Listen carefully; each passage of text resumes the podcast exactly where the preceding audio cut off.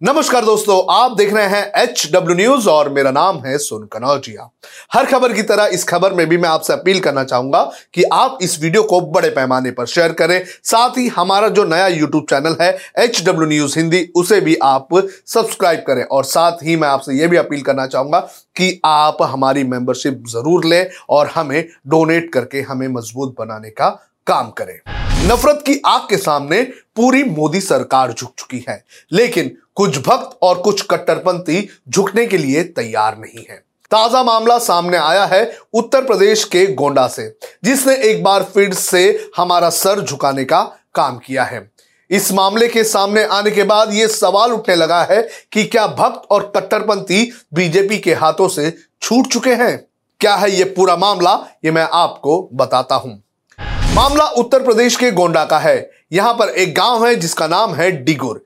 वहाँ पर तीन फकीर भीख मांगने आए थे, लेकिन इस गाँव में रहने वाले एक युवा को यह पसंद नहीं आया और उसने इन तीनों फकीरों को धमकाया और उनसे उठक बैठक भी करवाए। सोशल मीडिया पर यह वीडियो बड़े पैमाने पर वायरल हो रहा है। इतना ही नहीं, इस शख्स ने इन लोगों से जय श्री राम के ज़बरदस्ती नारे भी लगवाए और लगातार वीडियो में यह शख्स उनको धमकी देता हुआ भी सुनाई देता है।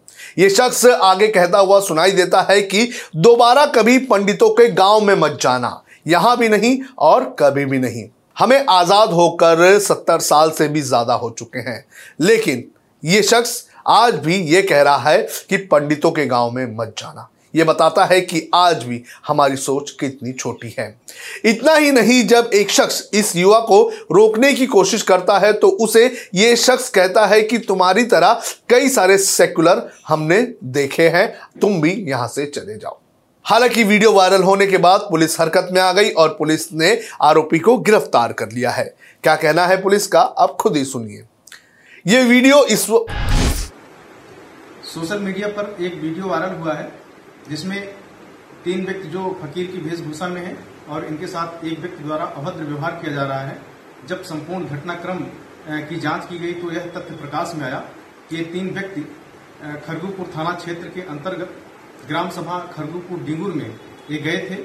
वहाँ के कुछ स्थानीय लोगों द्वारा इनके बारे में पूछताछ की गई, इनके नाम पता जानने की कोशिश की गई तो इस पर इनके द्वारा कोई स्पष्ट जवाब नहीं दिया गया। इस पर एक व्यक्ति द्वारा इनके साथ अभद्र व्यवहार किया गया।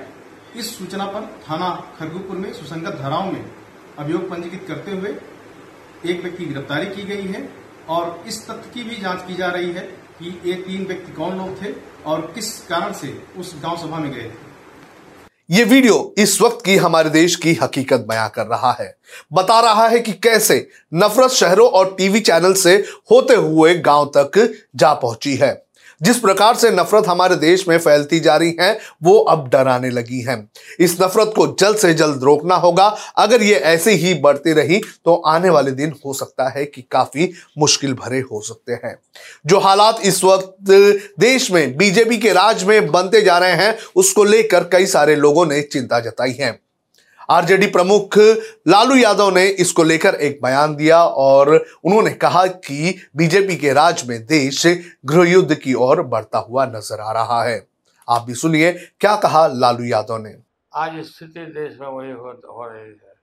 तनाशाही के खिलाफ और ये जो फिर प्रस्तावते हैं जो देश की हमारी भाईचारे को एकता को मिटाना चाहती है मैंने कई एक अवसर पर कहा है कि सिविल वार की स्थिति हो रही है इस देश में, जिस तरह का भारतीय जनता पार्टी का कार्य हो रहा है।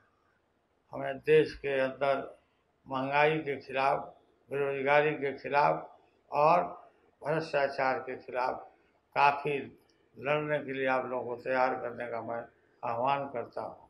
जिस प्रकार से नफरत लगातार फैल रही है, जिस तरह से टीवी चैनलों और सोशल मीडिया के माध्यम से लोगों के अंदर नफरत फैलाने का काम किया जा रहा है और एक सोची समझी रणनीति के तहत एक वर्ग को टारगेट किया जा रहा है। हम उम्मीद करते हैं कि ये नफरत और ये टारगेट करने का सिलसिला जल्द से जल्द रुकेगा।